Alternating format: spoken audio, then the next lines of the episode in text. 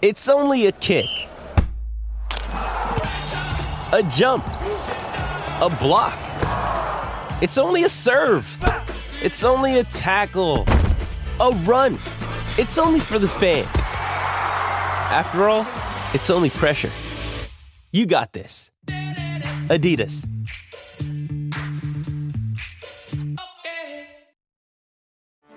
Get ready for the greatest roast of all time the Roast of Tom Brady, a Netflix live event happening May 5th.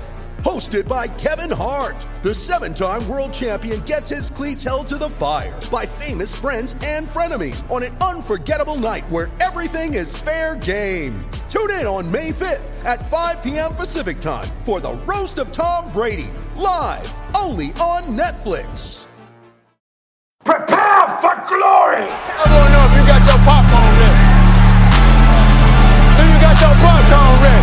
I came out the womb, I was ready. And he's hit the end zone for an unbelievable touchdown. I would be honored if you played football for this team. Throw it up above his head. They can't jump with me. Golly. Oh, they tackle him at the 40 yard line. Who can make a play? I can. Who can make a play? I can.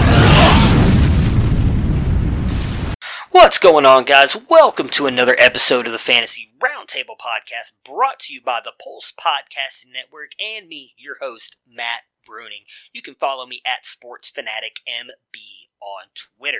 Another great episode coming to you guys today between me and Dennis Bennett. You can follow him at culture underscore coach on Twitter. We will be talking about the NFC North Division, the North Division, one of the best divisions in football going forward, in my opinion. All four of these teams, I think, are very close to not only playoff contenders, but possible Super Bowl contenders. That's right. You heard me right. Super Bowl contenders, even the Detroit Lions, because their team is not that bad. They are loaded with draft picks and have a decent cap space, but I don't want to give everything away just yet because we're about to talk about all these teams. But definitely a very interesting division this year. Did not shake out at all the way I thought it would. Um, definitely was very, very wrong on how I thought this division was going to shake out, and uh, just awesome awesome division, awesome players, and all these teams. Really interested to talk about those with Dennis. Before we get to that, though, before we bring him on here, I just wanted to touch on real quick big breaking news earlier today with Kyler Murray. He has decided that he will attend the NFL Combine. For me, I think that pretty much assures us that he is going to be entering the NFL this year. Uh, a lot of talk about the fact that he might not might be using this as a ploy to get more money from the Oakland Athletics. They've already said they're not going to pay him any more money, and the fact that spring training starts up next week and he's not going to that and going to the NFL Combine, pretty much, at least for me, secures the fact that he's going to the NFL. We'll see how that shakes out for him. Obviously, going to be very interesting for him to go into the combine. Uh, there was a lot of talk earlier uh, this week that he's kind of measured in at 5'10, which is a big deal. I thought he was closer to 5'8, 5'10, although that's still fairly short, not as big a deal as only being 5'8. So it's definitely going to be interesting with him going to the combine, seeing how he tests, what he weighs at, and what he is measured at in just literally 20 days. I believe the first day of the combine is the 27th, so we're 20 days away going to be very interesting. So just wanted to bring that up real quick and talk about Kyler Murray before we get into the NFC North breakdown. And before we do that, before we bring Dennis on, let's hear from our partners at Thrive Fantasy, and then we'll get Dennis in here to talk about the NFC North.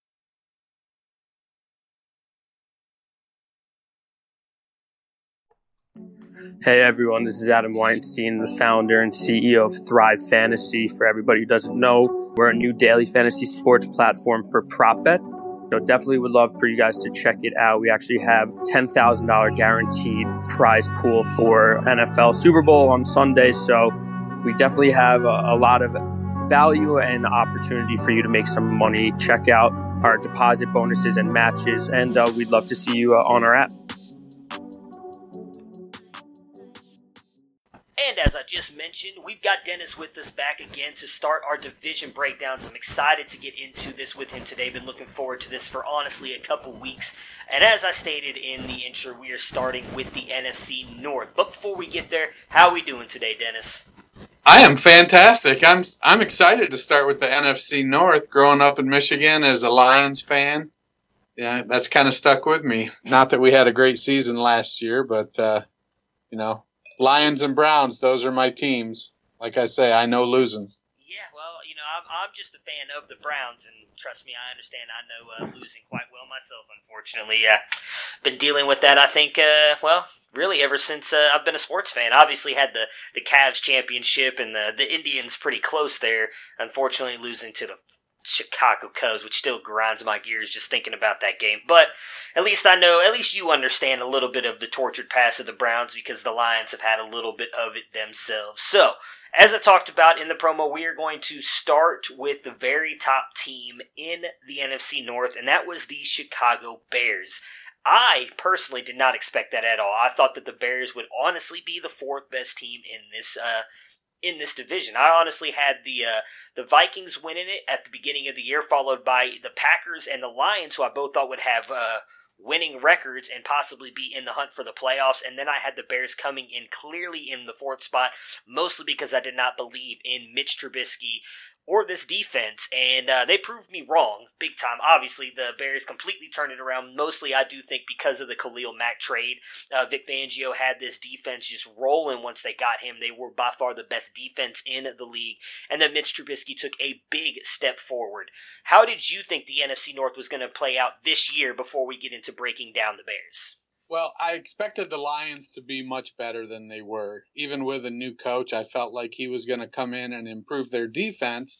And Matt Stafford is is a solid quarterback. A big fan of Kerryon Johnson. And then you had Golden Tate, Marvin Jones, and Kenny Golladay. I really expected a lot more from that offense. Uh, I expected them to have a winning record. I I thought that it would be a Green Bay uh, at the top of the the league uh-huh. or the top of the division.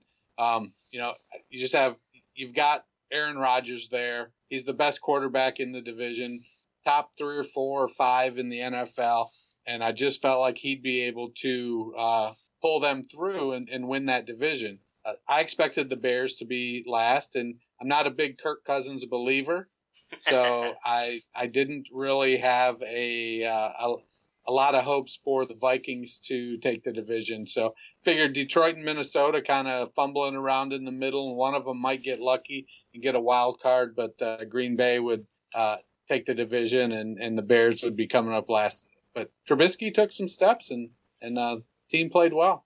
That they did, and we will start there with Mitch Trubisky, as he was obviously one of the clear reasons why this team was as good as they were. He was at times a top 10 quarterback for fantasy, which is crazy. Of course, a lot of it coming from the production he gave you all, with his legs. He was uh, doing a very good job rushing the ball. I do think, in all honesty, that the reason he started to decline there was after he got that shoulder injury. Um, even though he wasn't throwing the ball great at times during the beginning of the year, and especially deep throws, he was still throwing the ball very, uh, I would say, decent for, for a quarterback that not exactly what we expected out of him. Like I said, none of us at least you and me both, did not expect him to take the steps forward that he did. Uh, and then once he suffered that shoulder injury, he really kind of seemed to take a step back and almost go back to year one Mitch Trubisky when it came to throwing the ball.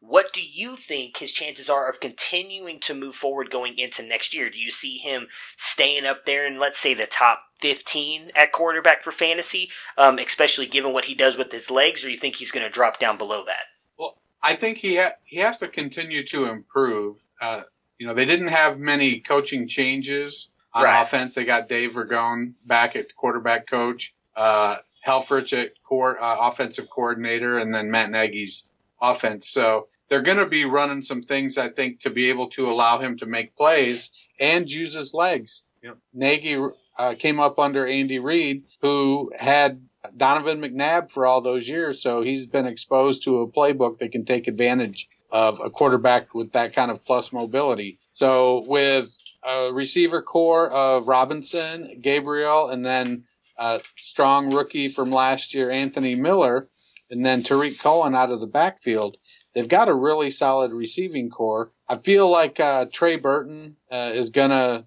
is shown that he is what he is, which is a, a number two tight end. Uh-huh. Uh, so I think Adam Shaheen is gonna start to walk away with that job but I think Trubisky's going to grow again in year three. And you know, a 37, 38, 3900 yard kind of season. We're going to see what he had last year here. So they passed for 35 50 as a team, and Trubisky missed two games. So I think it wouldn't be out of the realm of uh, range of outcomes for him to put up 3,900, 4,000 yards if he plays all 16 games. Okay, so I, I, mean, I think with that right there, especially obviously we can't account for touchdowns because those are, in my opinion, obviously a very fluky stat. Uh, those could go, you know, just based on luck up or down uh, one way, uh, depending on how the season goes. Uh, so I, I, would say then with that, he's probably going to be close to that. And I do agree with everything you just said there. I think, especially with his legs, uh, that is going to give you a huge bu- boost in fantasy.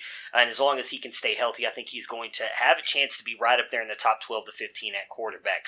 You mentioned the coaching changes, nothing on the offense. Uh, we obviously saw everything that Matt Nagy and Mark Helfrich were able to do last year with that offense. They had it flying at times. The big change coaching wise came on the defense. We saw Vic Fangio is now out. He took the head coaching job in Denver. Good for him.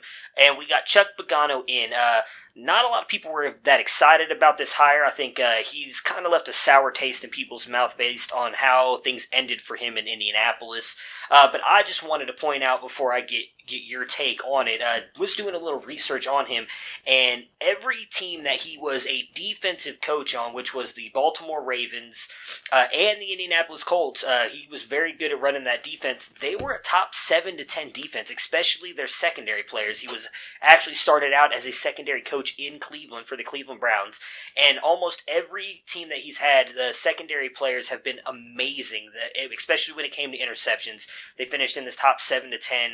Uh, so he clearly knows how to coach up a defense. Maybe he's just one of those guys that uh, struggles to do the head coaching job, but is a very good coordinator. I personally think it's a good hire. I think Pagano's going to be able to come in and, and run this defense, not obviously to what Fangio was able to do, because a lot of people think he's kind of a, a defense, a great defensive mind to say. Uh, and and Pagano though will still be able to come. He's got great players back there. Obviously, there's one that might be leaving in free agency, who we'll get to here in a minute. But obviously, when you have guys like Khalil Mack, if you can scheme up ways, and, and you really don't have to scheme up ways to get him open because he's or not open, but to rush the passer because he's so good. Uh, but what is your thoughts on Pagano now being the new defensive defensive coordinator for them, do you expect them to be at least in the top, say, three or four at defenses where they finish number one this year? Well, I do, but I don't know that that's going to be Pagano doing anything with the scheme or if it's that he's taken over a really, really good defense. Right. That's kind of what he did in Baltimore. He had Terrell Suggs and Ray Lewis and Ed Reed, uh, Haloti Ngata. You know, if I take over that defense, I could probably put up put up a good uh, a good record as well. so, you know, you're coming in here. You got Khalil Mack and uh, company, Floyd on the other side. Uh, they just they've got a really good, really aggressive defense, and uh, his job is going to be to not screw that up. Right. Yeah, I agree. I mean, and that's what I I understand what you're saying with the Baltimore thing. I think Indy's defense, although they had a couple uh, good players, I can't remember Vontae Davis. I know at cornerback, and then uh, why am I forgetting their passer? Was it uh Freeney, Dwight Freeney. There we go. I was trying to yeah, think it. They had Freeney and Mathis there. Yeah, so I mean, he had some good players, but that defense overall wasn't loaded. I would say like this Bears defense was, and he was still able to get them to play good. Um, now, some of that also may have been due to the fact that Peyton Manning was running the offense, and so he was kind of forcing teams to throw the ball to keep up with the way him, Marvin Lewis, Reggie Wayne were scoring the ball. That could be part of it as well. Um, but I, I, think I think he's going to be a very fairly good coach. And then, in all honesty, based on what you were just talking about as well, the talent they have on that side of the ball, I would think it's going to be hard for him to mess it up. Might not be the number one defense overall like Fangio had him going this year, but I still think he's gonna they're gonna be a top five defense. So well, in uh, Pagano's defense in Indianapolis too, they only spent one first round pick on a defensive player the entire time he was there, mm-hmm. and that was Bjoern Werner, who out of Florida State, who only lasted three years in the league. So you know, the front office didn't do him any favors when it yeah. came to drafting top end uh, defensive playmakers. Well, I mean, I would I would say that that front office did do a good job of drafting front end offensive players either. They that was, in all honesty, I think Pagano kind of got kind of got screwed a little bit with the way that that team was kind of tried to. I mean, they didn't build an offensive line or anything. It was just bad all around. I mean, I, I, think you do have to give it a real, just a break off on a tangent real, to give it to Bruce Arians a little bit for what he was able to make that Indianapolis team look like when he took over uh, as the interim head coach for a little bit when Pagano was dealing with his battle with cancer. Uh, but yeah, all in all, I agree with everything you said. I, I do think, oh, it's not going to be a bad hire. This is not one of those position cha- or not position change, coaching changes. I think is going to change much with the with the uh, the uh, talent they have on that defense as we are talking about with the defense, the free agents. So the Bears have two key free agents, and one of them is not really key. I'm just interested to see if you think he goes anywhere. Uh, but two free agents that, that caught my eye uh, coming up this year, and that's the former number one, not number one overall, but their number one pick, Kevin White. Uh, the wide receiver who's dealt with injuries for many years now, uh, re- not really been able to get on the field, and then obviously their cornerback Bryce Callahan, who I think is a big deal. So obviously Bryce Callahan is uh, the bigger loss in my opinion, especially with that defense, and as, as loaded as I think they could be in that secondary. Kevin White, kind of a secondary option. Your thoughts on them possibly losing one or both of those players? Uh, I don't think Kevin White moves the needle at all. Uh, I'd love to. I'd love to see him. You know, come in and take a spot over. I actually traded for him in a couple spots mm-hmm. uh, last year just to put him on the end of the bench to see uh, if he'd be able to get healthy. And since he stayed with the same team and it's been, uh, you know, he's very familiar, I thought maybe there's a chance he does something. They've got opportunities there, um, but he didn't really do anything with it. Will he get signed somewhere and, and make an impact? It's hard to, it, it's hard first year wide receivers in free agency when they change teams don't typically have great years. And when you're a bottom end guy like White is, you know, he's not going to get signed anywhere with, he's not going to get signed anywhere with the promises Donte Moncrief had made to him. So he's going to have to go, go in somewhere at a minimum, uh, level. You know, maybe, maybe he'll show somebody that he's still, you know, he's still fast, but I expect he's going to get a, a, veteran minimum contract and have to work his way up. Maybe hope somebody in front of him gets injured. Mm-hmm. Callahan, I think, you know, if they could keep their defense together, that's always a positive. Continuity is a good thing uh, when it's with good players. So they don't have a ton of cap space right now. Yeah. They're sitting at 9.3 million in cap space. Yep. So they're going to have to make a bunch of moves. Callahan is going to get paid. Um, might not be uh, top of the line, you know, top five cornerback money, but it's going to be top 12, top 15. So we'll have to see how that plays out. Maybe they franchise tag him. That's always an option. Yeah, I haven't uh, had a chance to really look at their full roster yet, see who exactly they would franchise tag. I would imagine that might not be a bad call franchising him. Uh, I can't off the top of my head tell you what the top five cornerbacks are making, but I can't imagine it's that much that if they franchise tag him, they might be good uh, to at least keep him for one more year. I would imagine they're going to do everything they can to keep him, but as you just pointed out, 9.3 million is not a lot. I imagine they'll make some moves here and there uh, to kind of free up a little bit more cap space, but right now they are pretty strapped on cash, which leads us into our next little topic here the team mm-hmm. needs. So, Offensive tackle and safety and cornerback are their biggest needs this season. Obviously, if they keep Bryce Callahan, that'll help them a little bit, though they still need probably at least one more cornerback.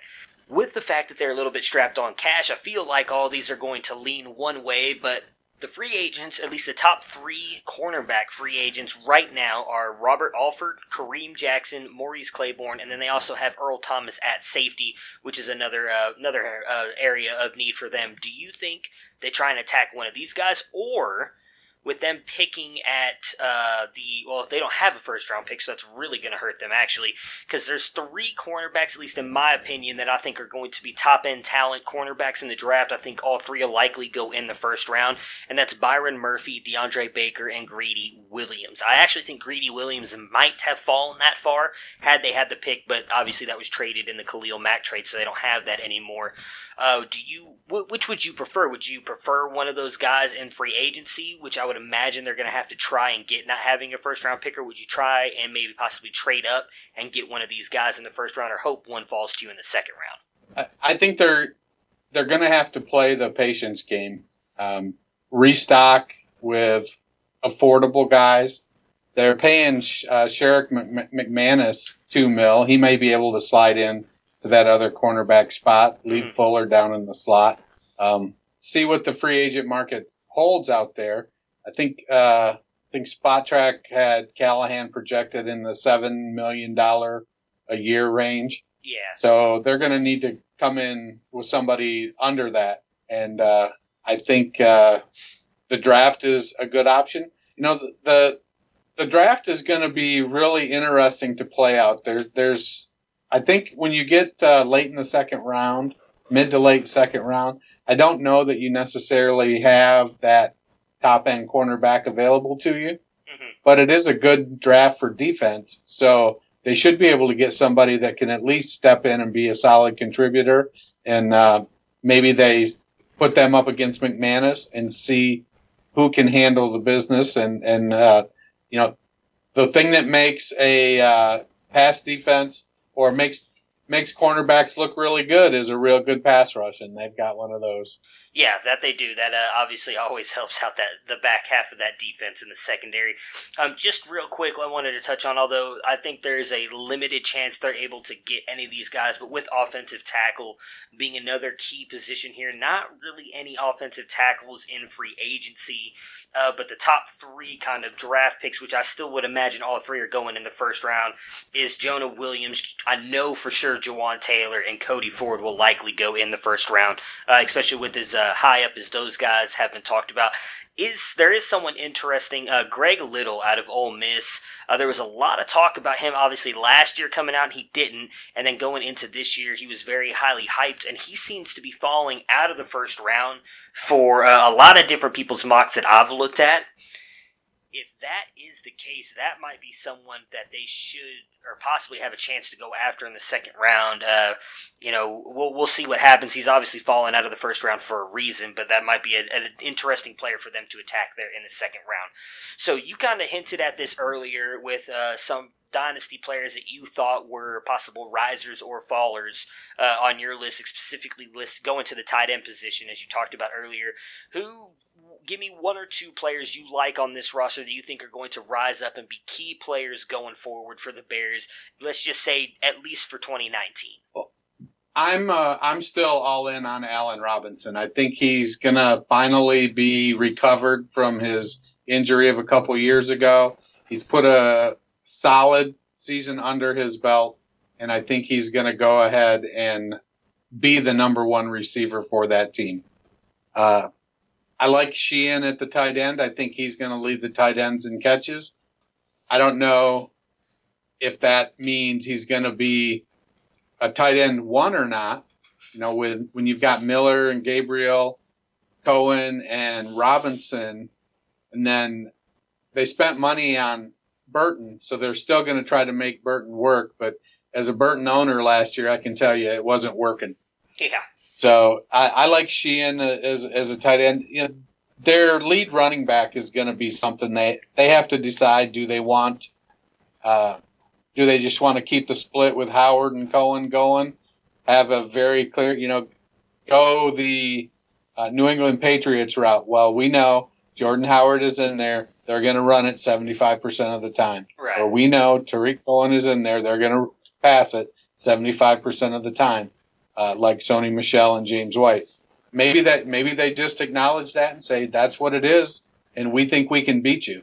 Yeah. Uh, maybe they go out and get a running back. There's going to be some running back depth in this draft, mm-hmm. and so that they'll likely bring somebody in. They bring in somebody in the fourth and fifth round. Uh, there's a strong possibility that that person can maybe push for some playing time. Yeah, I agree with you, and that's actually where my dynasty fallers are, and that's where I'll start first. I actually am going to put Tarik Cohen and Jordan Howard on that list. Uh, Jordan Howard, I don't think is going to be with this team much longer. Uh, not based on his skill set, though. I think he's a very talented running back. Uh, he's just one of those guys who, who's not that great at catching the ball, which is kind of where the NFL is going, but he's definitely one of those guys who can be a first and second down grinder. I would not be surprised if he is traded at some point in time this year, maybe in the draft to get some extra picks. Uh, but I, I just don't think he fits Matt Nagy and Mark Helfrich's offense and the way they want to run things. We saw them kind of commit to him early in the year, and then they just almost completely went away from him almost the the rest of the season after like week four and five. Uh, Tarik Cohen, I think, is going to fall down a little bit as well. He was getting hyped up a lot last year based on just kind of his skill set and everything. And we did see at times he was he was an amazing player, fun to watch, uh, almost you know like the Tyreek Hill, but at the running back position. He was a lot of fun to watch, and I do think that Matt, uh, Matt Nagy and Markel Helfrich will still scheme ways to get him the ball and everything. But I do think they are going to draft a running back as well at some point in this draft. There's a lot of guys coming out that um, are those backs that can catch the ball and everything, and they're a little bit. There's a lot of guys that are bigger than Tarik Cohen, which I think is going to be the main thing, which I think is going to lead to one of them possibly beating out Tarik Cohen to get the bulk of the carries next season. So I don't imagine Tarik Cohen is going to be right up there in, in what a lot of people thought was going to be like the top end of the uh, tier two at running back. My dynasty risers are going to be is, I'm just going to stick with Anthony Miller. I think, uh, again, he was someone I was very high on coming out of college. I had him ranked in my top. I think I had him at six when we talked about our wide receiver in our wide receiver episode earlier, uh, and he ended up finishing right on that mark for the rookie wide receivers. I think he's just going to continue to move upward, especially if Adam Shaheen ends up becoming kind of the main tight end. I think he's going to be able to draw some certain coverages over to that tight end position because he is a he's an athletic freak, and I do think he's going to be able to bring a different dynamic to the offense than Trey Burton has.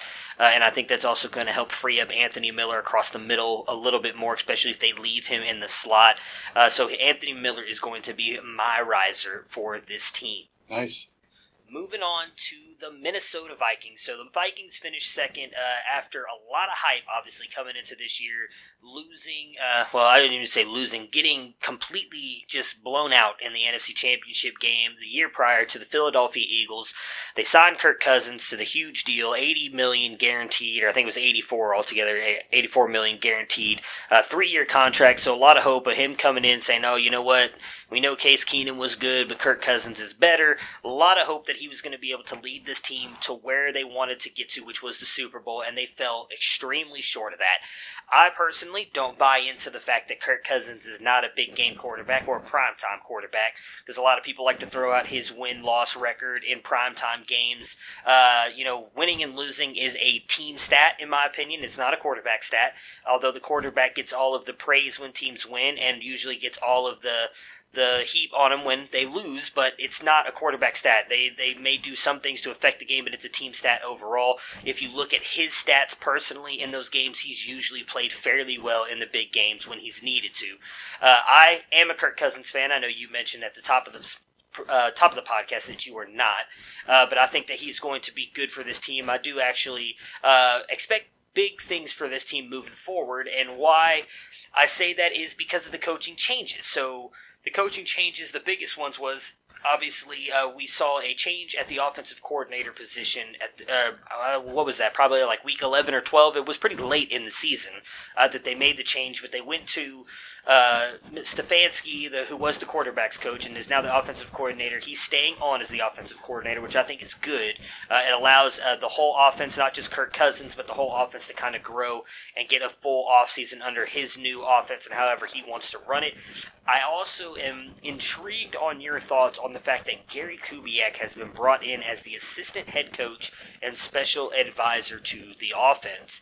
Uh, Gary Kubiak has always been someone who's kind of run uh, been a run heavy coach. Um, so, do you think my team, my big team question right, right, here for you on this is: Do you think that with Gary Kubiak coming in, being as run heavy as he is, and, and being brought in to kind of help lend a hand on the offensive side here, Dalvin Cook's value may be shooting upwards? I, I do think so. I actually am in the just in the second round of a draft, and I was a super flex draft, and so I'm picking from the three spot, and uh, so at 210, I was sitting there just salivating, waiting for Cook to drop to me. And somebody grabbed him at two eight. I was kind of chapped. I ended up taking Julio instead. So I started off Zeke Julio. But I think, uh, I definitely think that Stefanski and Kubiak are going to be great for Cook, which means they're going to be just okay for Cousins. Uh-huh. He's when you're when you're getting a lot of yards on the ground, the other side of that coin is you don't throw as much. So you know you when you're running, you eat up more clock, you have fewer plays. Uh, it, it's just something that you know. I don't hate Cousins. I just I probably don't like him as much as you do. I think he's one of those ten to sixteen quarterbacks. Yeah, he's in that range for me. If I if I'm waiting on a quarterback, is he somebody I might grab late? Sure, um, but I, I think he he's he's okay. He's pretty good. He's you know I'm looking for great unless I'm deciding to just punt the position uh, and grab old people late. But uh, I think that uh, Kubiak is going to. My my biggest concern, I think, is that Kubiak uh, is he going to clash with Stefanski? Is it because uh, isn't Kubiak's son the quarterback coach now? You know, is Yeah. Stefanski going to be booted? You know, nine games into the season, and Kubiak come down and take over because they're not seeing eye to eye. Uh, that's the only thing I kind of worry about there. Yeah, that's uh, that's interesting. I didn't think about that. Uh, I, I would, I, I would think no. I think you would hope not because ba- just based on you don't want to kind of cause that kind of st- uh, in- stuff going on. With it would be interesting to me if he does that, especially with the fact that he was trying to, or at least there was talks that he was going to take over as the offensive coordinator with and work with Vic Fangio there in Denver. Oh goodness, sorry, but uh, I, don't. I just man, that would be insane if that happens. I don't. I would hope that that doesn't, but uh, I, I actually wouldn't be surprised when you put it that way. I'm not that worried about Kirk Cousins. Uh, you know, he's obviously shown in multiple seasons that he could be a top five fantasy quarterback. He's obviously, as many of us talked about last year, on by far on the best team that he has ever been on with the weapons he has around him. I would hope that with Dalvin Cook being there, if they do end up running the ball more often, that they'll also be able to use him in screens and everything as well, which will obviously get Kirk Cousins some points as well because they'll be able to throw the ball to Dalvin Cook. That is definitely something to watch. I know that was honestly kind of the uh, the narrative around him coming into this year was that the fact that he had a running back like Dalvin Cook, he was going to run the ball more, and that was going to kind of limit Kirk Cousins' points. It did somewhat, but not a lot. And uh, obviously, Dalvin Cook was injured pretty much what felt like the entire year, uh, so that might have uh, obviously kind of played into that as well. Key free agents here that they are losing are mostly defensive, but there is one offensive player that I want to ask you about. So they're losing Sheldon Richardson, Anthony Barr, and then I have Dan Bailey on this list uh, just because he was a kicker that a lot of people drafted if you play in a league with kickers. But the big one is Latavius Murray. I actually thought that Latavius Murray was a fairly good backup for Dalvin Cook. We obviously saw when he came in, he could finish as he finished as an RB one whenever he was playing uh, instead of uh, Cook while he was injured. Do you think that they let Murray go? If Murray does go, do you think that he gets a shot somewhere else? You think he's just going to be kind of relegated to a backup role? Uh, what do you think is going to happen with this running back field uh, if he leaves or if he stays? Well, I think they want to try to keep him. Uh, he's definitely a valuable backup. Um, he can step in and uh, start for a good stretch of games if needed. But I don't think he's anything ex- exceptional. He's got good straight line speed, but doesn't have much wiggle. He's pretty big, uh, but doesn't do a real good job moving the pile. He's a good overall back. He's just not great, I don't think, uh, at any one facet of the game. And he's definitely valuable to have as your number two. Uh, that being said, if he does leave there, I don't think anybody's bringing him in to be the starter. I think he'll go somewhere and he's going to uh, have an opportunity to compete, but they're not expecting him to win. They're hoping he'll come in, he'll be happy, he'll take, you know, 25 or 30 percent of the workload, make sure the starter stays fresh, and if something happens, he'll step in and he'll do what he does, which is um, be a serviceable starter. Right. Yeah, I, I would hope that they're able to retain him just because I think he provides them a lot of value, especially with Dalvin Cook being out. If he is out, uh, we've obviously seen him now two years in a row suffering or dealing with some kind of injuries. Uh, so obviously, if you have Dalvin Cook, that's definitely something you need to watch for if they decide to move on from Latavius Murray or not. If they do, I'd imagine again, as we've mentioned already a couple times in this podcast, and I'm sure we will continue to mention this class is loaded with a lot of running backs that will likely be drafted later, third round and on. Uh, that they could probably grab a guy there to bring in or and help him out, or they also have Roc Thomas, who I'm a big fan of. He came in and played a couple times. Uh, last year was on the practice squad. They brought him up, was playing a little bit of special teams. Uh, he's a guy that I was pretty high on last year at the running back position. Thought he might uh, might be able to do something. Uh, obviously, not quite as good as I had hoped he would be, and he's not actually with the team anymore. So I retract my statement on Roc Thomas. They uh, they have Mike Boone and uh, Ameer Abdullah, who is also a free agent as well. So I don't imagine they'll bring him back. So the chances are we'll just go back to what I first said. They're going to grab somebody in the draft more than likely if they let Murray go because they don't have much cap space. They've got about $5 million. Again, much like the Bears, I'm sure that they'll move some people around, possibly cut some players to clear up some cap space, but they're not going to be able to create that much cap space. So chances are they're not going to pursue many players in the free agency, which is not good because they've got a couple key issues here the offensive line needs major help. That's obviously been the biggest issue. We saw it in multiple games this year. Uh, the way the defenses were just able to get to Kirk Cousins, what seemed like fairly easily. They need to attack the offensive line in a big way. And the problem is this draft class is not loaded with offensive line talent, in my opinion. Uh, so they've got a couple players. Uh, that are up there. We'll get to them in a minute. The one player I think they might have a chance at is the right tackle from Denver, Jared Veldheer. I think he's possibly going to be the best tackle on the market. There's a lot of talk that he won't be going back to Denver. So if Minnesota is able to get him, that'll be huge. They also need some linebacker help. Now, obviously, they could bring back Anthony Barr, who is their currently their linebacker, who's about to become a free agent. Uh, the big name ones, I can't imagine they'll sign Clay Matthews, but we've seen crazier things happen. For instance, Brett Favre coming over to the Vikings. Right. Uh, right. But uh, Derrick Morgan, KJ Wright, Thomas Davis is the one that I, I think has a real shot here. He wants to continue playing. I still think he could be serviceable for at least another year or two. He's one of those key veteran guys that I could see coming in on like a a short term decent deal that the Vikings I could see probably picking up, and then C.J. Mosley. Like I said, I, I think in all honesty, Wright, Mosley, and Matthews are probably too overpriced for what the Vikings have available, at least right now, but I could see possibly Morgan and Davis getting a shot here. In the draft, you've got a loaded linebacker and defensive line class. Uh, obviously, they don't really need much defensive line, even if they lose uh, Richardson. Their defensive line's still fairly good. Uh, but Chris Lindstrom, Michael Deiter, Garrett Bradbury, Devin White, Mack Wilson, Devin Bush, and Joe Giles Harris, all of which I think could or possibly have a chance to go in the first two rounds. They pick 18, so chances are they're going to be able to get at least one of these guys. All these guys, I think, are top end talent. What do you think? Uh, do you think they should do the same thing you suggested with the Bears and just kind of a like a wait and see approach? Try and attack it in the draft again. Obviously, with five mil, there's not a lot that you can do in the free agency in the free agency realm necessary, especially with the the needs that you have my I guess my question to you would be: Would you rather attack the defensive side or possibly the offensive uh, offensive line side with free agency, and then what side would you attack with the draft? Well, their challenge is twofold. They only have five million dollars in cap space, and they only have five draft picks.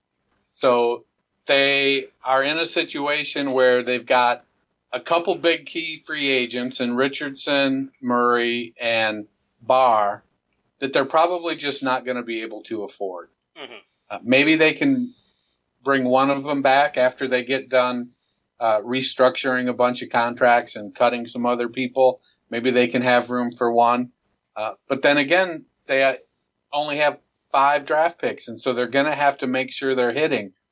Uh, picking at 18, I think they should probably take the best available offensive lineman there. Uh, their offensive line really struggled. They need to get younger and they need to get better. I almost feel like they should go offensive line at 50 as well. If they can get, I don't think Thomas Davis is going to command a very high salary. Right. He's old and he's good. He's, he's, he knows where to be. He knows what to do. Is he still able to get out and get there in time? Guess we'll have to, to wait and see. You know, there's a reason that uh, Carolina decided not to bring him back. So bringing in offense, you, you have to build the team from the inside out. That's kind of my belief. You build your line, you build your defensive line, and you work out from there. And then you pay those uh, studs at quarterback, at wide receiver, defensive back, to defensive end to to do what they do. But you have to get that really, really solid foundation. So they're going to have to take a look at the draft. They're going to end up probably signing some minimum deal free agents, just hoping to hit on some depth on the offensive line. But if they could pick up Greg Little at 18, you know, maybe that's a reach. Maybe he uh, should be an early second rounder. But if it's going to make your team better than any other player at that time, I, I don't see why you don't take them. So it's it's going to be uh, interesting to watch them maneuver with the cap and find their way around to getting the cap space to bring in the players that they're going to need. Right. Yeah, I agree with you 100%. I think, in all honesty, out of the four teams in this division, they're the ones that need the most work done because, as you pointed out, and I completely agree with you, you've got to build your team from the inside out, and they are struggling at one of the key, the biggest position, in my opinion, which is the offensive line. It doesn't matter if you have a franchise quarterback in Kirk Cousins, or even if you don't think he's a franchise quarterback, he's still at least a top tier quarterback. He's he's in top, the top 15 of this league for sure on that. And if you can't protect him, it doesn't matter how good he is because he's not Tom Brady or Peyton Manning who's going to get that ball out in two or three seconds. Just find the open receiver. He needs a little bit more time. You need to find a way to protect him. I, I'm with you 100%. I, I just don't know how they're going to be able to rebuild all this stuff. I imagine they're going to have to completely restructure some deals to be able to make some moves here because I don't think that they're going to be able to attack this offensive line in the draft. I just don't think there's enough depth at the, depth at the position. They don't have enough picks uh, to get to completely rebuild this offensive line. So they're going to have to try and get at least one or two players uh, in the free agency free agency period, which is going to require them to get money. Or I guess they could make some trades. We can't we can't rule that out. Uh, I just don't know if they'll actually make a trade for an offensive lineman. Uh, but that is by far their biggest need, in my opinion. Uh, and it's going to be interesting to see what they do with those draft picks. Except at, at pick 18, I imagine they could still get a decent offensive lineman, or they'll be able to still get a really good defensive player if they decide to go defense. Uh, so that'll be something to watch for. Obviously, free agency coming first. Uh, I think that'll kind of give us our biggest hint moving forward what they're planning on doing, especially in the draft if they don't do much or if they attack the one side of the ball in the free agency period. So it's time to But get. looking at this mock draft on draftsite.com, uh-huh. uh, they're they pick at 50, and after their pick, they're the likes of Michael Jordan, offensive guard, Isaiah Prince, offensive tackle, Bo Benchwa- Benchwal out of Wisconsin, probably butchering that name, Connor McGovern out of Penn State. So there are there is potentially some good interior linemen Right. available at 50, and if they can get one of the tackles at 18, it could work out. It could change the outlook for that line. Bring in a veteran, somebody to, to work the swing tackle, the multiple position backup interior lineman. You know, it could work out. Yeah, it could. I just, like I said, I'm not sold. There's, for me, and, and I might be wrong on this. Uh, I, I'll be honest, I don't obviously do a lot of evaluating of offensive linemen. It's not something that I know enough about, in my opinion, to, to fairly judge them. So I go based on what I hear and read from other people when it comes to that. And it just feels, from what I've read and seen, it seems like this offensive line class is is top heavy. There's like five or six guys that are really high up on everybody's board, and then not a, a lot of people like many of the players below that. They don't have high opinions of those players, so it's hard for me to know if those guys will be able to turn around the offensive line now they could. We've seen many of players. Uh, I can't remember what his name was, uh, but I was just hearing them talk about him today. He's on the Patriots. I wanted, it might have been Cannon. Uh, there was a lot of talk about him when he came out that they didn't think he'd be that good, and then the Patriots have turned him into a phenomenal offensive line player. That might be the offense, might be the way the Patriots run their team. Who knows? But just because the obviously these scouts and everything are saying a player isn't good doesn't mean that's the end all be all. I know I saw someone post on Twitter just the other day the the ratings and talk about Aaron Donald when he was coming up that they thought he would be you know a rotational guy at, you know like a fourth or fifth round pick and then he's ended up being the best defensive player in the NFL two years in a row.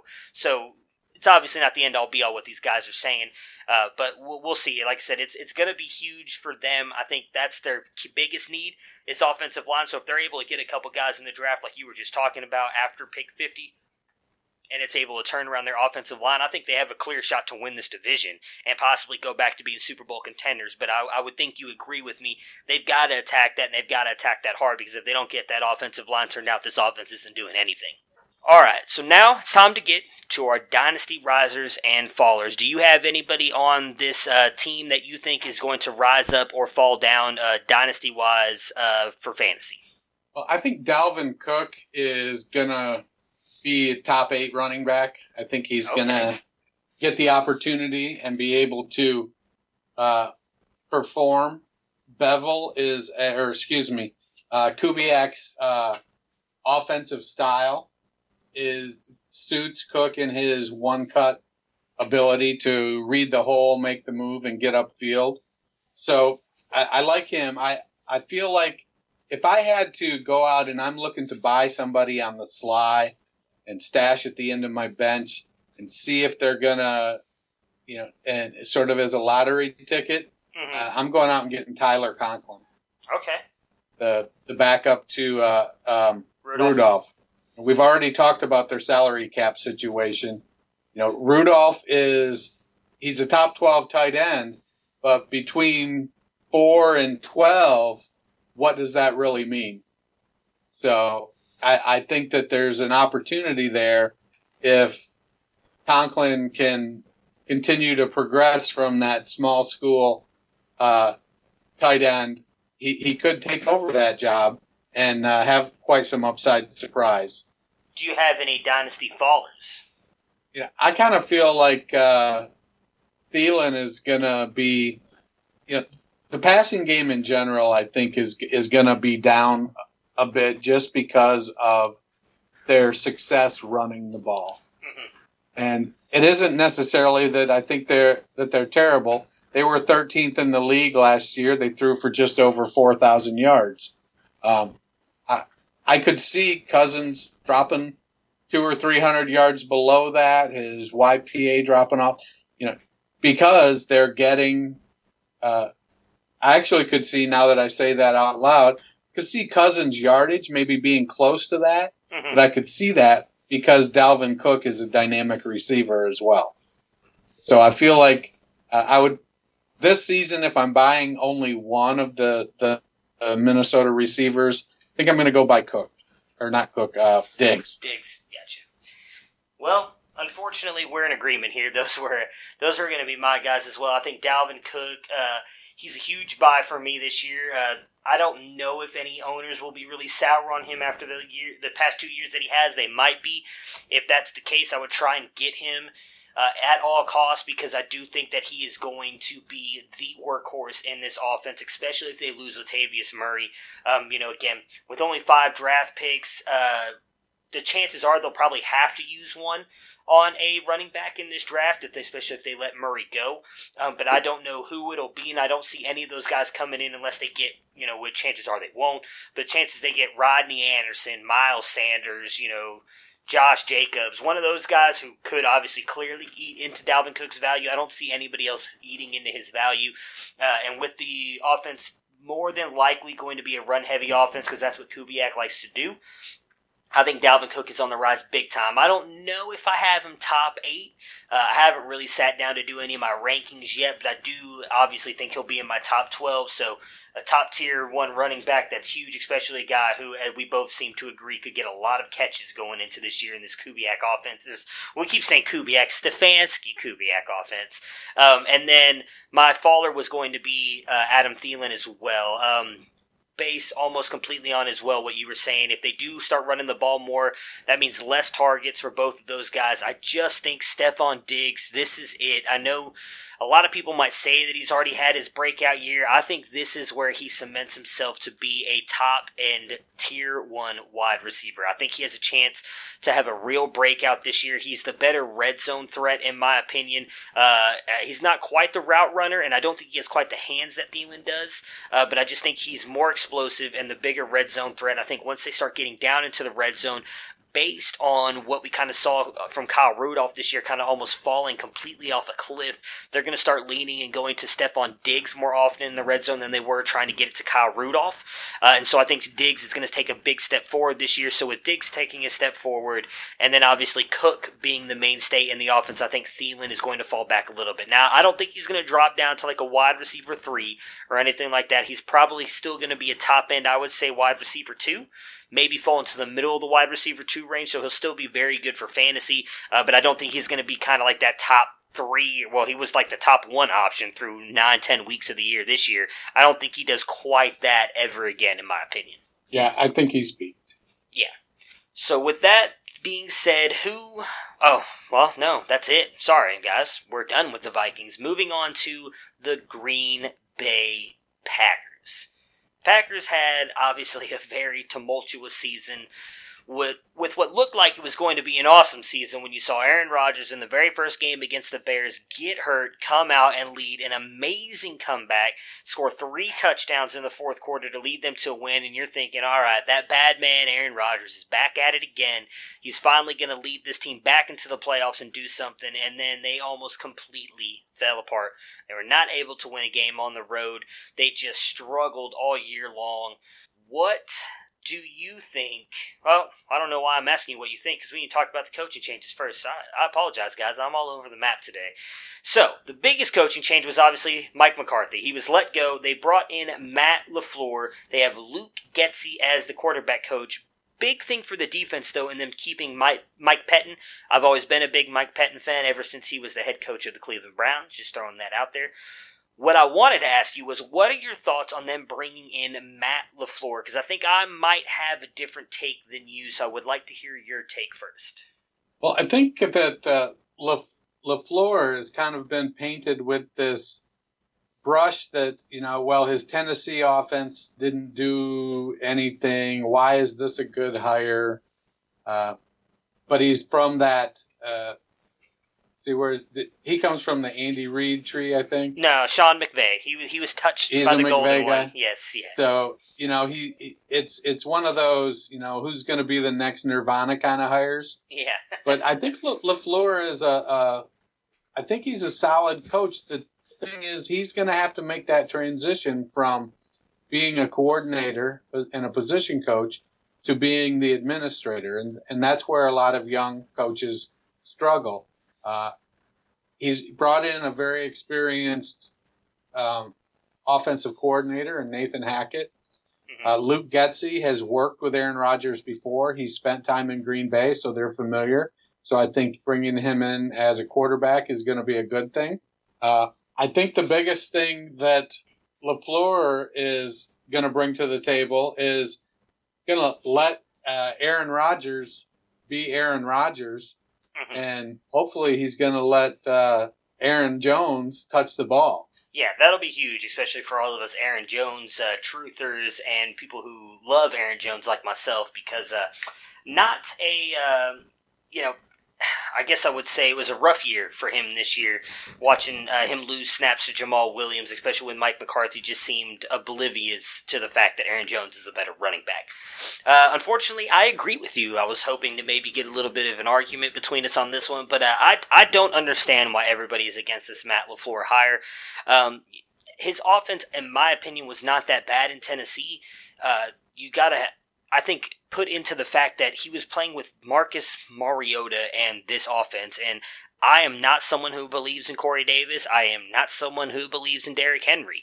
So I think that is where a lot of the offensive woes need to be put on. I thought that there was a lot of games that the Titans had a very good looking offense, but when you have Marcus Mariota, who was out half the year with his elbow issue, uh, couldn't get the ball to Corey Davis, I think Derrick Henry is extremely overrated. You bring him over now to the Green Bay Packers, where you have possibly one of the best quarterbacks to ever play the game. You bring in Aaron Jones, who I think is infinitely better than Derrick Henry and Dion Lewis. You add in Davante Adams, who, in my opinion, is the 1 1 right there with DeAndre Hopkins for wide receivers in fantasy right now. And then you add in the fact that they have three young wide receivers going into their second year that any of them could break out in ESB, J'Mon Moore, and MSV. Any of those guys could do something. I, I think that possibly they'll lose Randall Cobb, and we'll get to him in a minute. So say all that's being said, I, I like this Matt Lafleur hire. I think that he's he's not because he's attached to the Sean McVay tree. There was a lot of talk about him before being very good and smart with the offense. I've heard a lot of people in the know say that he's one of those guys who will not back down from a player either. He will challenge Aaron Rodgers, and I think that's big. I don't I don't think that he's going to get in his face and do things maybe and handle things the way that Mike McCarthy did. Uh, but I think that they'll hopefully be able to work together and gain a mutual respect for each other. And if I think that happens, this offense could do great things with the weapons they have around them. I think the best thing that Matt LaFleur has going for him is that he was a backup quarterback for the Omaha Beef. Just kidding. I, I, I, I think LaFleur is gonna gonna be able to do a good job there, and uh, Pettine keeping Pettine on the defense. Uh, I felt like he got kind of got the short end of the stick in Cleveland, so Oh, yeah, I like yeah, did. as a defensive coach. Yeah, there's no doubt about that. He was he was one of the coaches that I wish they would have given a real shot to. He there's I mean, we could go down a very long list. We, I mean, how long you got here? We could be here till tomorrow morning talking about uh, not just the coaches but the players that got the short end of the stick in Cleveland.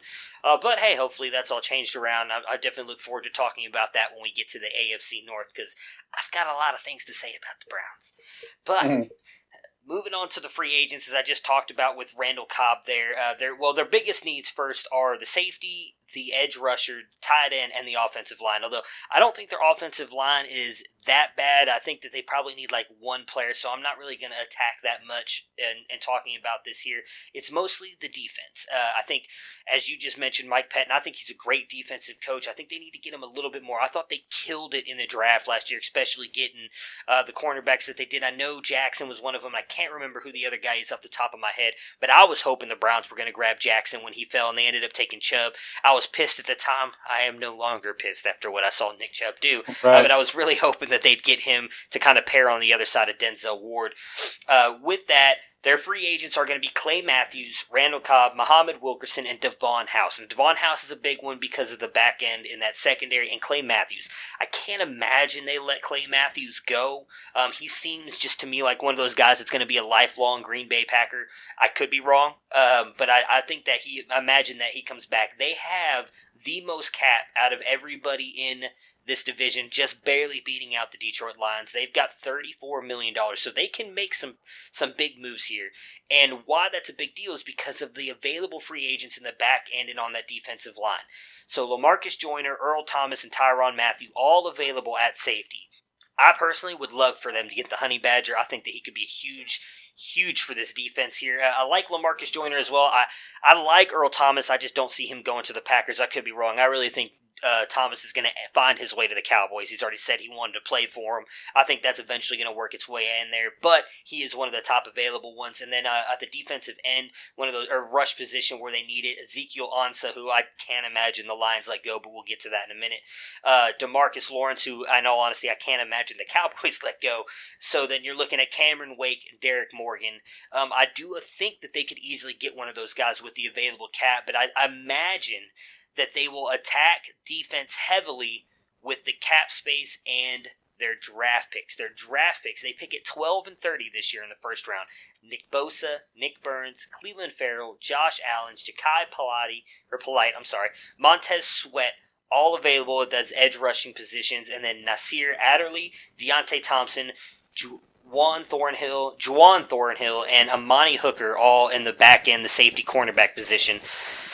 How do you think they're going to attack this? Do you think it's going to be all uh, just kind of go all in defense like they have kind of the last year's draft as well uh, in the free agency and the draft? Well, I, I think that Lafleur is going to take a look at the team and try to figure out how can he remake it in his image. And first and foremost, he's a offensive guy. Right.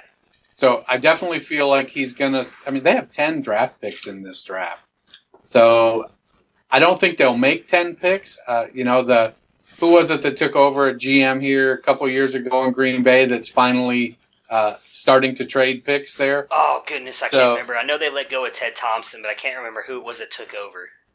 Oh, I got it right here. Uh, but you know, he's willing to uh, uh, Brian Gutekunst. So he move, he's willing to make trades. They've got ten picks. They're going to move around and they're going to try to get the best players for that team. Right. Uh, offensively, I feel like they are solid at skill positions. Uh, I think Jamal Williams is a serviceable backup. I think the trouble was that uh, McCarthy kept trying to play him as the starter. Right. Uh, you got Davante Adams on the outside. Three good young wide receivers. I I struggle to believe that Cobb is going to be back. Yeah, I'm with but you. he may decide, hey, I would rather take substantially less money to keep doing what I do with people in a, in a system that I I know. Um, so that could happen, but I, I would be surprised. I feel like ESB is going to take the outside spot, and um, Valdes-Scantling will step right into uh, Cobb's role in the slot, and that's going to be with Jones. That's going to be that skill core. Hmm I think they'll keep Graham, but I just think I, I have hopes, I suppose, that Lafleur is going to be able to do with the tight end in Green Bay what they did with Delanie Walker in Tennessee. Uh huh. But I don't necessarily know that that plays to Aaron Rodgers' skill set.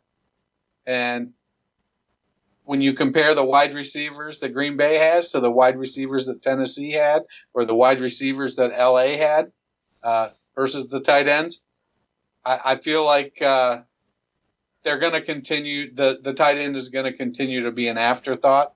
hmm They could bring in. It's a very deep tight end class. They have a ton of picks, so they Yeah. could bring in a very good tight end. But I feel like Clay Matthews is at a point in his career where his salary doesn't match his production. And I I wouldn't be surprised one bit if they let him walk. Um, would it be sad? It would, but I could also see maybe him going to Cleveland to play for his dad's old team. You know, that sort of reminiscent kind of farewell. I'm going to go finish out my last three or four years uh, playing, wearing 57 in Cleveland with the Matthews name on it, just like dad did. So that could be one of those kind of heartwarming stories. Um, I, I feel like they're gonna they're gonna not work as hard to keep their own free agents. Uh, I could see if I look at that list of four you gave, uh, Wilkerson and House would be my top two priorities. Agree. Uh, but they did spend a bunch of bunch of capital last year on the defensive backfield, and so they might not uh, they might not go there. Definitely think they need some upgrades on their line. If for nothing else, they need depth because last year when they had injuries, uh, they struggled. And Rodgers, when he injured his knee, he was never right the rest of the season, and that he struggled a lot with that. I, I think a lot more. He's a tough son of a gun, and I, I just think it was uh, an issue for him for the rest of the season. Yeah, I got you. And uh, for the Clay Matthews thing, don't don't put that on me, bro. I can't I can't handle it. We need we need a young stud linebacker. I I love Clay Matthews, but we already got two aging linebackers back there. We don't need another one. Uh, when it comes, I, I to, agree. I don't think we need him either. uh, I, I think that um, with Clay Matthews, uh, in all honesty, I, I agree with everything you said on him. I just think I don't imagine he's going to demand that much money, and that's why I said I think he's going to end up staying a lifelong Packer. Um, I think he's just going to. I wouldn't say take a pay cut, but when you've got thirty four million, you can find a way to. Um, you know, kind of finagle the cap a little bit and, and pay him a decent amount, but where it's not a huge cap hit. That's just what I would imagine they do. I wouldn't be surprised, like you said, if they did let him go, especially with the fact that he wasn't quite the linebacker that he had been so far in his entire career. It wasn't quite that this year. I agree with you. I think that they should try and bring back Muhammad Wilkerson and Davon House. When it comes to the draft, I think they will end up picking up a tight end in the draft. Uh, I agree. This is a loaded tight end class, and I think that there's a really good shot they'll draft one of these guys. And then I think Jimmy Graham's got one year left before they plug in that guy. If they end up getting Fant or Hockenson, I could honestly see Graham being being completely phased out of the offense. I just I don't know if it's the injuries he suffered throughout his career. He just doesn't look at all like the guy that we saw in New Orleans, and I, I just can't imagine that he does much in Green Bay going forward. I think he has two years left on his contract, but I would not be surprised if he's gone after this year, or possibly even cut at some point in time this year, just based on the money that they decided to, to sign him for last season. With the with the wide receivers, I agree with you. Um, I'm really big. Have I've been big since last year on ESB. I think I agree with you on that. I think he takes the other outside job if Cobb comes back, and I could see that exactly in what you said because I don't know who pays him. You know, it's a lot like Cole Beasley. I know we talked about Beasley earlier in the offseason. Where is he going to go? These guys are just not. They're not fast. Yeah, they've got good hands, but they're just not with the younger players we've seen coming into this, and especially with the wide receiver class you have coming out this year in the draft Cobb and Beasley are these guys that are not going to be looked at highly, in my opinion, by other teams. So his best chance is probably going to be to stay with Green Bay Packers um, at probably a discount. Even if he does, I still think MSV has a shot to outplay him. I imagine, especially if they put him. Uh, if they put him in the slot at times, I think he could thrive there as well. I really like this young core. Again, I've already talked about how much I love Aaron Jones. I think he, in all honesty, is going to be the biggest riser on this uh, on this team, and I would imagine you agree with me. Who is your riser for this team in Dynasty? Oh well, you picked it, Aaron Jones. Uh, he is just a dynamic runner, and if they shore up that offensive line, get good depth, then they'll have an opportunity for him to really put up some good numbers and show um, how wrong Mike McCarthy really was you know, with the young receiving core, they just have a really good opportunity to put a good team around Aaron Rodgers as he makes uh, his run during these last couple years of his prime and into the twilight of his career. I think he's probably taken a little more beating than some of these other veterans because he's been more mobile and he's done a lot more running. Uh, he's got out of the pocket and tried to make more plays, and so he's gotten hit a little more. I think that's starting to take its toll on him, but he's still a dynamic quarterback and can put the team on his shoulders and carry it down the field still. So I, am I'm, I'm big on Jones. I think uh, Rodgers is going to move back up to the top uh, as far as the quarterbacks go, three, four, five in that range, um, if he stays healthy. So if they can keep him upright and keep him healthy, uh, ESB and MVS, along with Davante Adams, that's a pretty dynamic receiving core. Oh yeah. And so I could see him putting up some numbers. Yeah, and, and I'm right there with you, as I just mentioned. Aaron Jones for me. The only thing that worries me is the injuries. Uh, this is now again the second year that he's dealt with uh, with knee injuries. Um, I would imagine it's not going to slow him down any, but that's my literally my only concern with Aaron Jones is is just the the injury history. Uh, I think he's an amazing back. We saw it last year, uh, just with, uh, with what he's able to do catching the ball and running the ball. We saw he was clearly the better back. I think that's why most fantasy owners would just wanted were were picketing outside Mike McCarthy's house through most of the season trying to get that dude to, to play Aaron Jones because he's clearly better than Jamal Williams. I agree with you on what you said about Jamal Williams earlier as well. That he's not a bad back. He's he's just he's he's a backup running back. He's not a guy who uh, I think is going to be someone who, who can carry the load every down um, and be that mainstay guy. That's definitely Aaron Jones for me. Uh, I also agree with you on the wide receivers. I think for me, it's ESB. If I had to pick one of the two, uh, ESB or MSV, it's going to be ESB for me to break out. It's really hard just saying the letters for these three ESB and MSV multiple times. I'm, I'm going to mess that up here eventually. Uh, but but Brown for me is the breakout guy at the wide receiver position. I think he has a chance to be huge here especially with what I would imagine defenses start with them starting to key in more on Davante Adams. Not that that's going to help them more than likely because everybody knew how good Davante Adams was coming into this season, and he still put up the numbers that he did. Uh, but I think if they start doubling him and everything, someone's going to have to do something, and I think that's going to end up being ESB. Um, and in all honesty, I don't have a, a, faller for this team. There's not one player that I can pick out besides Jimmy Graham, but I don't think many dynasty owners are very high on Jimmy Graham right now. If you are, for me, he's my dynasty faller. I like I said, I can honestly see him being cut from this team. Uh, but other than him, there's no one else that I could see not producing this year. The Packers are for me, one of the most intriguing teams going into 2019 with the draft picks that they have, the cap room that they have, and then the skill position players they have on offense and defense already. I think this team is just a couple moves away from being a Super Bowl um, Super Bowl uh, contender. Do you have any fallers on this uh, roster for Dynasty? Nope, just Graham. Okay. I don't have anything to add to what you so elo- eloquently said. Okay, gotcha. Well, then, it is time to move on to your favorite team, the Detroit Lions.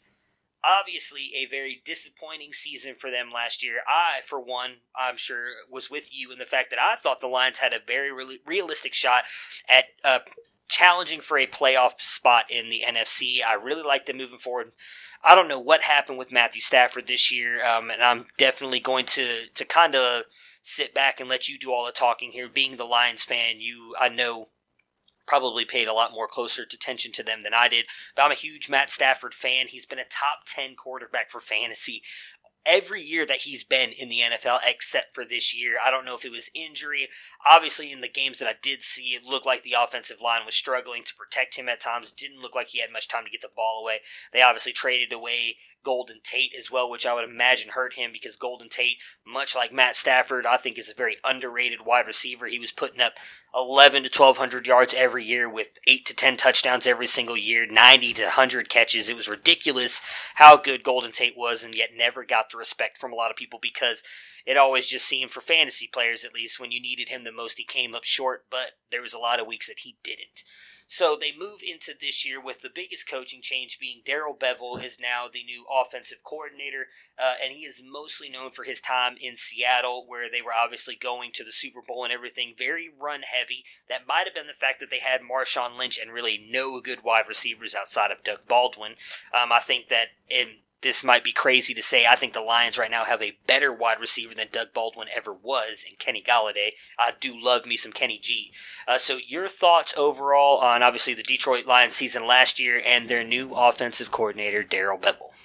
Yeah, it's going to be interesting to see. Patricia is a defensive coach, and he's probably more like Bill Belichick, I think, than any of the other coaches to come out of New England. Uh-huh. He's just kind of surly. And is he?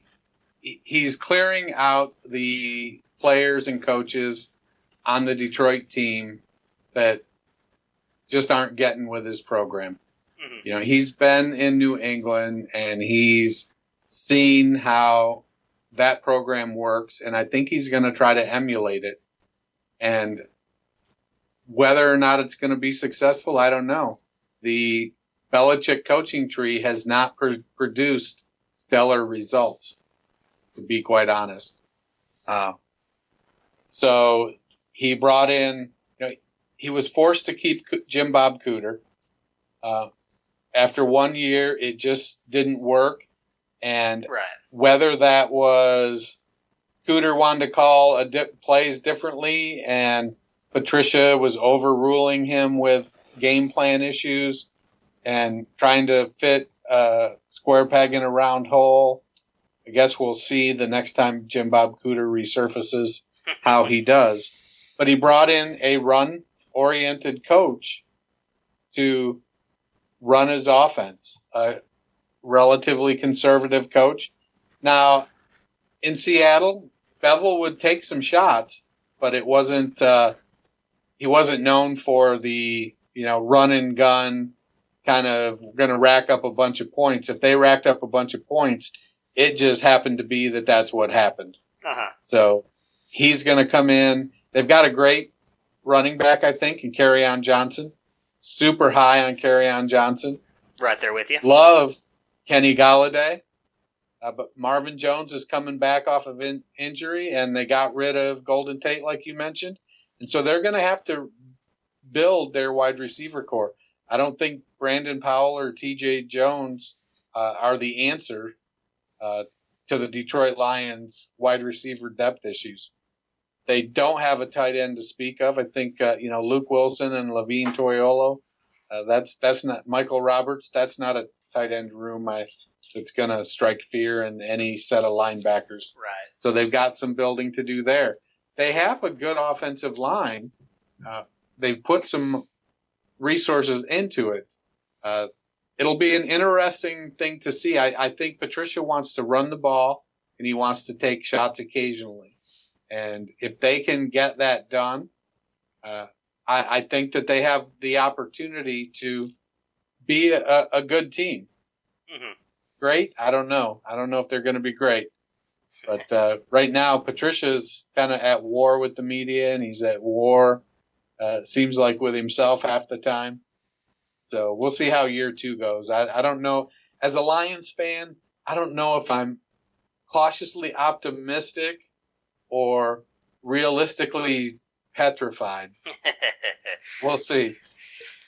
Well, I would say if I were a Lions fan, I would be cautiously optimistic. I, I think that they have a real shot to turn this around quickly. I, I believe in Matt Matri- uh, Matt Patricia. I think he's a very good defensive coach. I agree with you. He's very Bill Belichickian, and I think that it, uh, he he's trying to implement that there at Detroit, and I think he'll have a chance to do it. What I like about the fact, and, and I'll just touch on them real quick, they only have two key free agents for me, and, and you can obviously, uh, if you have any more, let me know here. But the only ones that I saw on that list were Ezekiel Ansah and LeGarrette Blunt, and I don't even think LeGarrette Blunt's that big of a deal. I like Kerryon Johnson just as much as you do.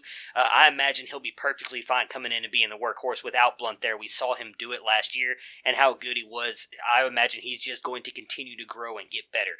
I don't imagine they let Ansah go. I imagine they'll find a way to re-sign him. They have 30 million cap space. That is one of their biggest needs is defensively edge rusher and then another cornerback. I think to play on the other side of Slay because I still think even though he had a, a down year this year for the most part, Darius Slay is still a top five cornerback in my opinion. He's still a shutdown cornerback. If you can get someone else to play on the other side of him, your defense is going to be legit, especially if you can get an edge rusher. And we, we just talked about some of the guys already out here uh, Cameron Wake, Brandon Graham, Dante Fowler, Thomas Davis, KJ Wright. I, like I said, I have Demarcus Lawrence on this list, but I just can't imagine the Cowboys let him go. But if they did, whoever gets him is going to get a stud. And then they've got Robert Alford, Kareem Jackson, Brent Grimes, who I think is extremely overrated, but he was on the top of the list, so I put him on here. Morris Claiborne and Buster Skrine at the cornerback position. But what's even bigger for me is that they pick eight in the draft this year, right? So you can easily get a top end rusher or cornerback with that pick there in the first round. And as we talked about, and you just mentioned that they need a tight end, this is a loaded tight end class. They could easily get a Noah Fant. I, I would imagine Fant or Hockenson goes in the first round but I wouldn't imagine both do. So if you could get one of those guys in the second round, all of a sudden you have a tight end you could literally plug in and play year one, who I think would start striking fear in defenders already. Use that top eight pick to get yourself a top end cornerback or defensive end or rusher rusher type, and all of a sudden you can use the rest of your picks. Uh, to attack, you know, the offensive line, who you said they need maybe a little bit of help for, maybe just build in some depth, and then all of a sudden you got a loaded wide receiver class as well. You could get someone, you know, just for instance, because I know we're a big Buckeyes fan. If you could you imagine if they got Parris Campbell in the third round, third or fourth round, all of a sudden he's your that would be great. Exactly. You get him or someone, you know, someone of his ilk, Deebo Samuel, Terry McLaurin. You get one of those guys who you can plug in the slot, and then you have Kenny Golladay on the outside. All of a sudden, as much as I love Golden Tate, you have a more explosive wide receiver in your slot with Matthew Stafford. So I think they are loaded to bear. Obviously, with draft picks, they have the money. Matt Patricia now, second year going in, he can continue to start to build this team in his own image. I think Detroit is looking up. And as I put at the beginning of this podcast, which I know you, you listen to, so you'll hear it. For me, this is going to be, in my opinion, next year, the toughest division in the NFL, right there with, in all honesty, the AFC North. And the only reason I say this one's going to be tougher is because I'm not sure the Bengals are going to be able to compete. But you got Baltimore, Pittsburgh, and Cleveland, and in this one, I think all four teams going into next year have a realistic shot to win this division. Well, Detroit has nine draft picks, so uh, they can clearly make some moves. I'm. It's going to be really interesting to see if uh, Patricia decides to go full on Belichick and just trade back as far as he can mm-hmm. from the in the first round. He can drop down. You know, some of the players up there at eight, while good, they're not necessarily top needs for what the Lions have. Yeah. You know, they can move back and, and still get more resources and get players. You know, if they could get Montez Sweat at 20 instead of Devin White or Clelin Ferrell at eight, I think that that replaces Ziggy Ansah right there. Uh-huh. Uh, if they can move back and make, you know, get Dexter Lawrence at 28, drop back somewhere in, in the, into the 20s, pick up something. Uh, yeah, it depends on uh, what their thought process is coming down from uh, the front office there. You know, but Bob Quinn, a former uh, New England Patriots, running the show there, and so Quinn and Patricia they could decide to go full on Belichick, and like I said, start moving back and accumulating those second and third and fourth round picks Uh-huh. and bring in a lot of really really good depth to build that team around. Yeah, and that's that's exactly why I like I said I'd, I'd be optimistic for these guys. Like I I just really like you know just the core they have right now defense. Obviously, like I said, I, I, I'm big on Ansah. Uh, I think obviously if they bring him back, all of a sudden you have a a premier draft rusher. You obviously have Darius Slay again. Um, well, I cannot remember who their linebacker is, but I know they've got a is it Jarrad, Jarrad Davis, right? They've got Yeah, yeah, I like him a lot. yeah, they've got a they've got a stud linebacker, so they've got at least a key player in each level of the defense, and they have Matthew Stafford, who, again, I, I just think it was one bad year. I can't. This he's going to be good. He'll bounce back next year. I would I would stake a paycheck on that. I, I really think he'll be fine next year. And then if they can get themselves a wide receiver, which seems extremely realistic, especially if they do do what you said and and dra- uh, trade down a little bit dude. With uh with this uh with as loaded as this class is, all of a sudden you get yourself a wide receiver, uh, a tight end in this class, and then possibly some defensive players, and all of a sudden the the Lions are a force to be reckoned with in this division. Yeah, I, I like I like where they're sitting. They they could definitely uh, make make an impression. All right, so that will end our line. Oh no, we got risers and fallers. I'm sorry, I almost forgot about that. Do you have any risers or fallers for this uh, for this team? I only have risers. I don't have any fallers for to be honest with you. So do you have any risers? Yeah, I mean, I pretty much like the entire offense of Golladay, Johnson, and Stafford. All right. It's it's hard to not like them. You know, I I wrote an article last year before the season uh, making the case for on Johnson as Rookie of the Year. hmm You know, it was a long shot. Uh, he had some health issues, and that presented some problems for him. But he showed that he can take that ball and he can he can run with it. He can catch it. And uh, you know, Kenny Golladay. At the end of the season last year, uh, I had Golladay on my only championship team, Mhm. and after Jones got injured and they traded Tate, and I'm like, man, he is going to be double and triple covered all through the fantasy playoffs. What am I going to do? I was actively trying to move him and just wasn't able to get what I thought was a good price. And I was like, you know what? I'm going to dance with the girl that brung me and I'm going to put him out there. And if he, if, you know, and take what happens. And I think he had like seven for 140 and Yeah. he just had some really good games in the fantasy playoffs and uh, helped me win that only championship. So uh, I think Golladay's the real deal. Yeah, I, I agree with you one hundred percent. I made a uh, a trade early in the early in the, the season. I think it was like back in week two. Um, I've, I've been, in all honesty, I wasn't that high on Golladay coming out. I wasn't sure what he was going to uh, be like. I saw him play in that first game where, if I remember correctly, I'm pretty sure he lit it up, and I was just like, man. This I, I was like I thought he was going to be better than Marvin Jones at that point. I was like, dude, you know what? I'm going to go go ahead. No, it wasn't the first game. It would have been the was it the second game? Can't remember. I don't think he did anything against the Jets because the Jets was the game they got blown out. Right? It was like Monday Night Football. Sam Darnold's come out party threw that pick. Man, I wish I could remember which one it was. I know it was. The, it was. I think it was the 49ers game, week two. He had a huge game. I made a trade for him. I traded T.J. Yeldon and a second round pick to get him, and I was thrilled that that got accepted. And then I played him all year long, just like you did. He obviously had. Uh, I agree with you. I can't remember exactly who it was that they played in the fantasy playoffs, but I thought the same thing. Obviously, when Marvin Jones went down, Golden Tate gets traded. And I'm sitting here like, well, shit. There's no way that Kenny Golladay is going to continue producing the way that he has this year. Uh, it was against the Cardinals. I remember now because he was going up against Patrick Peterson, who is my, in my opinion, the best cornerback in the league. I was like, there's no way Patrick Peterson's going to shut Kenny Golladay down. We need him. It's Week 15. I want to make the finals. Dude goes off, puts up 20 plus points fantasy. It was ridiculous. And I think that just showed you exactly what he can be. He's an elite wide receiver. I'm hesitant to put him at the bottom end of tier one just because of how many good wide receivers there are, but I wouldn't say it's unrealistic that he could make it there.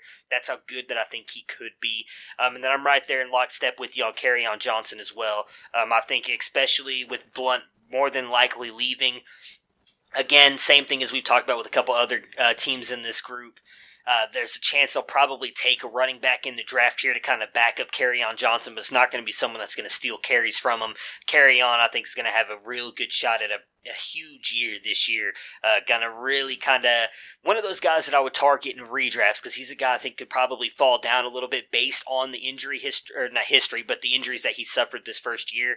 Um, I think a lot of people are gonna possibly look down on him a little bit because he didn't produce the way many people thought, especially with as high as a lot of people drafted him this year, expecting him to be the lead back. And I think you might be able to get him at a discounted price in redraft leagues uh, this year and help you win it. So that right there, though, is the end of our Detroit Lions uh, preview or review, well, kind of. Let me ask you a question. Okay, what you got? So, you you say you're a little hesitant to put Golladay up at the in the first tier. Yes. Where where are you taking Golladay in a startup? Let's say it's a PPR startup. Uh, in a startup. See, I don't know if I'd be able to get him, but I'd probably start targeting him around round three or four. May okay. I, I just I, it would be hard for me to take him in round two. Just thinking off the top of my head how many wide receivers. Because again, it's not that I don't think Kenny Golladay is good. I, I think that he has a chance to be an elite wide receiver. It's more of just the fact that I don't know if he can break into that top 12 because I think that top 12 is just so loaded with wide receivers. Yeah, it's uh it's there's a lot of really good wide receivers. And so it's uh when when I I, I feel the same way. I don't know if I can put him up there. I, ha- I always I have to kind of take a look and see where is the uh, who else is there, who's going to be there at my next pick. Yeah, kind of a kind of approach. Well, see, I, I we're just, just, getting ready to head into the third round of this uh, gotcha. uh, startup I'm doing, and so I'm was curious when how early was too early. It's a super see. flex, so four four quarterbacks have gone so far. Uh-huh. So let's see, one, two, three, four, five, six, seven. Only seven wide receivers. Gotcha. You know, PPR super flex. It's been very running back heavy. Yeah. So just looking at the the standings from last year, he finished 19th again, and that okay. was with. Uh, that was with the. I know he was hurt one game, and then there's a couple games in here. I'm just looking at his scoring right now, and it's it's so much better than I realized. So he had the here we go 14.9 17.9 14.3 9.4 17.8 then a couple duds 4.7 1.7 then 6.9 15 8 21 3 11 5 6 5 1 5 18 8 and 8.8 so obviously very good for almost the entire year. He averaged 11.41, which is very good, uh, especially eh, this is a half point PPR, so he averaged even better than that in the full point PPR. So he finished 19th, and just looking at the list, though, there's not many wide receivers that I would say he could possibly jump. I mean, he's got Amari Cooper's one, I think he might be able to jump um, just based on the Dallas offense. Tyler Lockett and then Brandin Cooks and Tyler Boyd are right there too, and those are the only other two. I mean, you have Robert Woods all the way up there in the top ten. This is two years in a row. Robert Woods has been really good, so I, I would imagine he stays up there. But then, I mean, that's when you get into the studs. You've got Juju, Thielen, Jones, Thomas, Hopkins, Hill, Brown, and Adams. I mean, you got Odell was all the way down at thirteen this year due to the injury, so. Diggs, uh, Allen, Evans. So yeah, for me, it's hard to put him right up there with those guys, but I could see him jumping about four, which would then put him right up at the 15 mark. So then you're looking at he's just outside the tier one, and that's kind of where I think he'll finish. And see, with the super flex, like you were just saying, the fact only seven wide receivers have gone, I mean, I would think you'd probably be able to get him in like rounds five or six. And for me, that would be a steal if you could get him that late, because I do think, like I said, he could easily finish up there in like that top 15 wide receiver. Yeah, in the default rankings, he's he's at 18 is where okay. he came in. Um, so right now, there's still Woods, Cook, Thielen, Diggs, Allen, Cooper, Hilton, Evans, AJ Green, and Juju still on the board. So gotcha. It, it'll be interesting to see. You know, I pick again in three picks. So Yeah, that'll be uh, that'll be something we'll have to double check on when, when Monday rolls around for the next podcast. I'd like to see how how some of that turns out with some of the wide receivers. So we'll have to get a recap from you then. Before we close out the podcast today, real early predictions. I will give you the right to obviously change this because it's February. The 2018 season just ended, so we're not going to hold you to this. But just looking at everything we've talked about today, how would you expect, again, very early into the 20, technically now the 2019 NFL season, do you think the NFC North could shake out? Like standings wise or Yeah. fantasy wise? No, stand. Let's just go standings right now. Just who do you think has a chance? Do you think it's going to be much of the same? Bears are able to repeat. I mean, I can give you mine first. Uh, I have I have the Packers bouncing back and winning this division right now. I think that the Vikings and Lions both finish above 500 at 9 and 7. Um, don't know, obviously, if both will make the playoffs, but I think both have a chance to make the playoffs. And then I have the Bears, even though this screwed me last year in doing this, I have the Bears taking a major step back. Just offensively, I don't think they're going to be able to do what they did this year. And same defensively. Uh, if you look at the defensive stats, they led the league by a wide margin in turnovers. Turnovers are very fluky. You can't always cause those. I think with that, uh, with them not possibly being able to get the turnovers they did this year, their defense will take a little bit of a step back and they're going to finish fourth in this division. I don't think that they finish, you know, f- four and 12 or anything like that. I still think that they come pretty close to a winning record. Again, this division I think is going to be very tight throughout the entire year, uh, but that's how I have it finishing as of right now. Well, I, I agree with you on Green Bay uh, winning the division, and uh, but I think Minnesota is going to finish last. I just Okay. don't think they have the capital right now to address their offensive line and the other needs on the team, and so I think that's going to cause them to still have some issues. Um, you know, Minnesota or uh, Chicago and Detroit. I, I want to believe Detroit's going to bounce back and compete for the, the, the division lead. But I don't know if that's just my fandom blinders or, or not. Know, I, I can see, I feel like Chicago is going to, their second year with a, a new coach, an outstanding defense. So they, they, they're going to be settling into what that offense is. Their young players are growing. Miller, Shaheen, Trubisky. And so I, I think it's going to shake out Green Bay, Chicago, Detroit, Minnesota. All right. That was process right there. Was All right, well, that is going to do it for our NFC North Division podcast. Again, this is just kind of recapping and, and kind of giving an early look ahead. We will definitely do this again as we get closer to the season to kind of give you guys uh, anything that's changed. Obviously, it'll be a whole lot easier to give you guys a full kind of preview of the 2019 season based on this is just kind of early talk once the draft and free agency is complete because we'll get a full view of these teams. Uh, so once preseason comes along, we'll kind of do this again, but but looking clearly back toward 2019 instead of looking back at 2018 as well. Um, and then on Monday, we will be back with the NFC South division breakdown and uh, early preview, and then. Uh, since we got to talk a little bit about your draft in this episode as well, I want to go ahead and we'll we'll touch on that as I know a lot of people are already starting early drafts for the 2019 season. Uh, a lot of people excited about that, so we'll kind of get your your take on what's been going on with your Superflex draft and how players have kind of been shaken out to give uh, anybody else who's getting ready for a draft or doing a draft right now something uh, to kind of expect and look at uh, to give them an example of what might happen in their drafts.